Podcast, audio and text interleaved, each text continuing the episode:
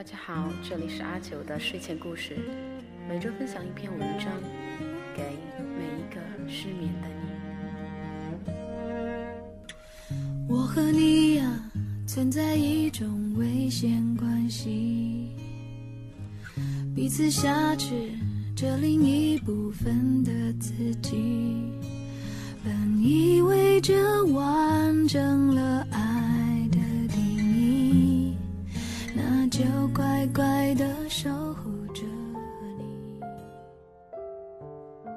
今天分享一篇文章，来自于作家蔡崇达。我们的一生会是怎么样的一生？幻灭感时常浮现，当你面对的是那种老人，那种需要你用很久很久以前这样的开头去叙述的人。那次在青海采访，我时常恐慌，特别是面对追随穆慎中将军踏勘青藏路的马奏良，和那个最早进驻格尔木7人工作小组之一的王超林时。每一代人里总有许许多多这样的人，只不过每个人故事的结尾不一样，而我们只会崇拜那些成功的，遗忘甚至蔑视许多本应该尊重的人。他们两个就是那一代里不安分而且有理想的人，一个原本是农民，一个读到初中成为当时很突出的知识分子。他们和现代很多自以为了不起的人一样，不安于父辈习惯的生活。一个选择加入从青海运输物资到西藏的骆驼队，一个则到了当时一个人都没有的格尔木。其实自以为理想主义的我们，或许还没有他们那样的豪气和勇气。然后50年过去了，他们面对着我，讲述了他们的一生。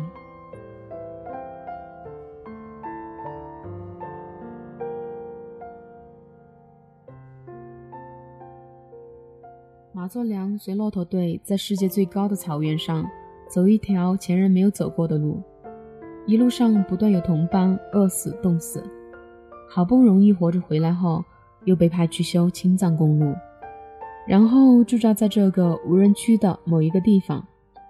食物是路过车辆扔下的馍馍，没有帐篷，有野兽和暴风雪。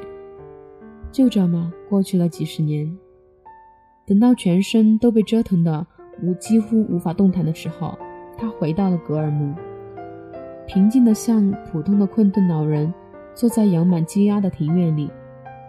这是当年他第一次来到格尔木扎营的地方，外人不知道他的故事。我是在礼拜时间到当地的清真寺问到他的。200多个老人围着讨论了很久，才说马宗良好像修过公路，大部分只知道他是个糟老头，他的亲人甚至都不愿意听他的故事。我采访他的时候，他孙子回来，用几乎讽刺的语气说：“憋了很久了吧？”他的后代怨恨他选择的路，这是他的一生。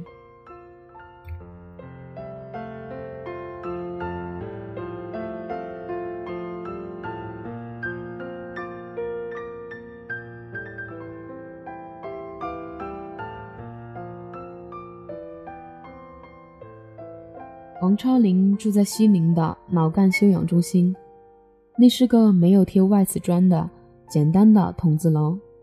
他平时不出门，也没有人找他，所以对于我的到访特别开心。甚至第二天我约定10点再去找他的时候，9点就在门口等。他刚到格尔木的时候，这里有成片半人高的水草，有突然窜出来的黄羊，还有虎视眈眈的狼群。他们没有食物，工资买不到任何东西，每天四处找食物，顺便宣传政策。他很幸运，后来当了文化局局长，退休之后到了西宁。虽然和当年的同事都在一个院里，但他过的是封闭的生活。他说这些年来，因为我，他才第一次去寻找当年的同伴，也才突然发现他们都死了。我记得很清楚，他重复了一遍，很平静。采访完的时候，他突然问我，你去过河南吗？他是河南人，我说我去过。他问我，你说我现在回去好吗？我说很好啊，变化很大。但他许久没有答话，就说算了，我太老了。这是他的一生。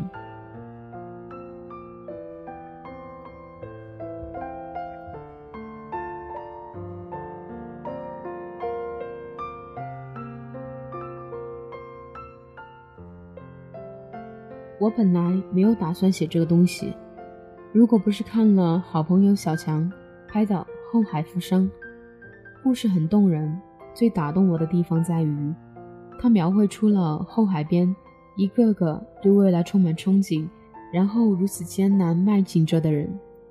他拍的片比我的文章好太多了，我看着很揪心。时常接到来自老家的文学青年的电话，他们找到我都是希望我能帮些什么，甚至有个小女孩叫我把工作让出来给她做，她说她肯定比我有天分。很多文学青年都是梦想太过庞大，表达太过直接的人，所以有时候显得很可笑，有时候显得很动人。另一个小女孩整天和我推销她男朋友，我厌烦了，他又换个方式。有一天突然发一篇文章给我，重达，你是否觉得这篇文章太好了，很让你惊讶吧？我也是偶然看到的。他还特别混淆，不告诉我是谁的作品。其实那文章真的不好，这个时代的文艺青年没有经历过多少事情，存着青春的一点懵懂和苦闷，以为发现了这个世界的好多秘密。最终我干脆不再继续这个话题，就说了句，我也无能为力。一个天才就是在恶劣的环境下他能解决好问题，而且做得比别人好。我知道这句话很无情，我运气很好，所以很恐慌，也很遗憾，在对自己的未来还把握不定的时候，实在没有耐心帮我其实不认识的人，虽然我知道他们需要帮忙，不过我想其实他们并不相信我。当我撇下工作很努力地劝说他们时，他们很封闭地觉得我不欣赏他们是因为我的态度，而不是自己的原因。他们认为自己是这个时代的天才，只是没有人成全。之所以从那些老人的一生想到这些人，是因为我想告诉他们，也告诉自己，大部分人都在梦想着，也都在努力着。想象越庞大，渴望越强烈，我们就越容易焦躁不平，觉得别人得到成全了，为什么自己没有？其实当我们一厢情愿的飞蛾扑火般前行时，凭什么命运和别人就一定要让我们让道呢？而且我更多看到的是梦想狂热的人没有反思自己，一味要求别人因他们的梦想真诚的感动而成全他们，这种想法是多么投机，而且蔑视别人的努力。努力着的不只是你，渴望达到自己理想的也不只是你，现实困顿的也不只是你。其实你没有特权要求别人或者憎恨社会。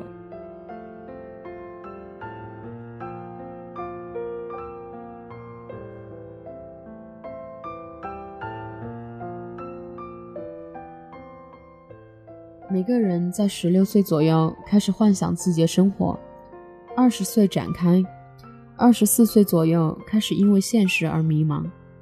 有的人找到自己的原因，有的人认为生活对他不公，最后归结为运气。然而其实都无所谓，几十年过去后，大家都活下来了，谁又真比谁快乐？如果文艺青年真的如宣称的那样为自己写作和生活，那你应该是无比快乐的。有几个人懂得如何为自己生活，如何为自己写作呢？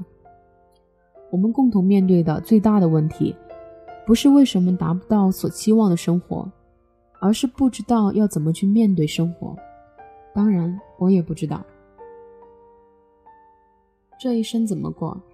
好多人都有自己的意向和臆想，更多人其实知道的不是自己想要怎么过，而只是自己臆想的去过。车子、票子、名气或者知己，梦想和冲动是年轻人最容易让自己亢奋、让自己努力、让自己觉得充实的东西。然而或许这真的不是好的生活方式，或者说不是唯一的生活方式。我后悔没有问马宗良和王超龄当时选择西部的原因。我知道那个故事会纯粹到让很多自以为热血沸腾、梦想无敌的人，包括我自己，汗颜。不过我想，那个故事和他们现在的生活一对比，或许也会让我焦灼到恐慌。年轻的我或许无法接受，在梦想和狂热的彼岸，竟然是这样的一生。说这么多其实并没有结论，我是想借此告诉好多受困于自己太过美好的臆想和太过让自己难受的现实之间的人，告诉他们我也一样，而且很多人都一样。事实上我们都是学生，才刚开始学习生活要怎么过，甚至很不幸的是，50年后对别人诉说这一生的时候，我们会发现有的人按照自己设想活了，但一生还是很潦草，有的人狂热了一辈子，却什么都没做成。但是这些都不是让现在的自己难过的理由，因为生下来就得活下去，各种方式，各种理由。最重要的或许是自己相信吧，相信了就不要怀疑和不满。很久很久以前，在人海茫茫，有着一位姑娘，她执着着信仰，画着理想的模样。时过境迁，在人海茫茫，她迷失了方向，最纯真的梦想已被遗忘在身旁。多少双相似的翅膀，经历了多少次不同的飞翔，跌跌撞撞，反复期望又失望。这样的成长总带着一点点忧伤，曾经的远方还是不是那个远方？曾经的姑娘，还记不记得你的梦想？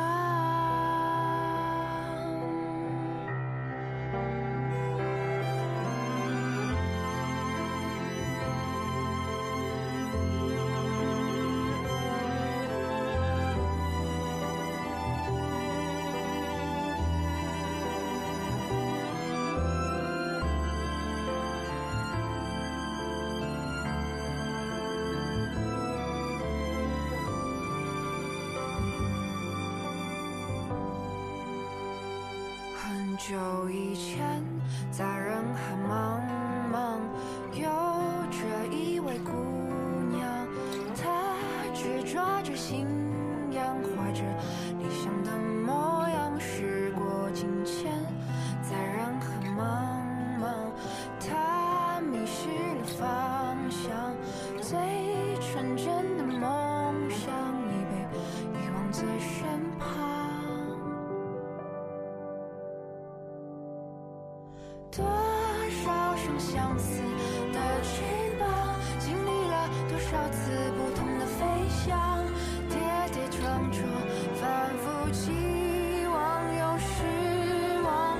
这样的成长总带着一点点忧伤，曾经的远方还是不是那个远方？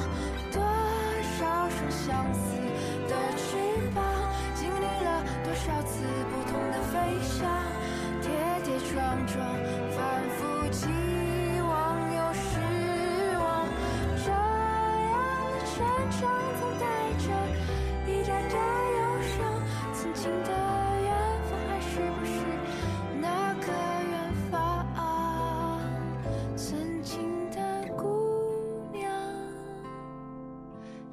记不记得你的梦？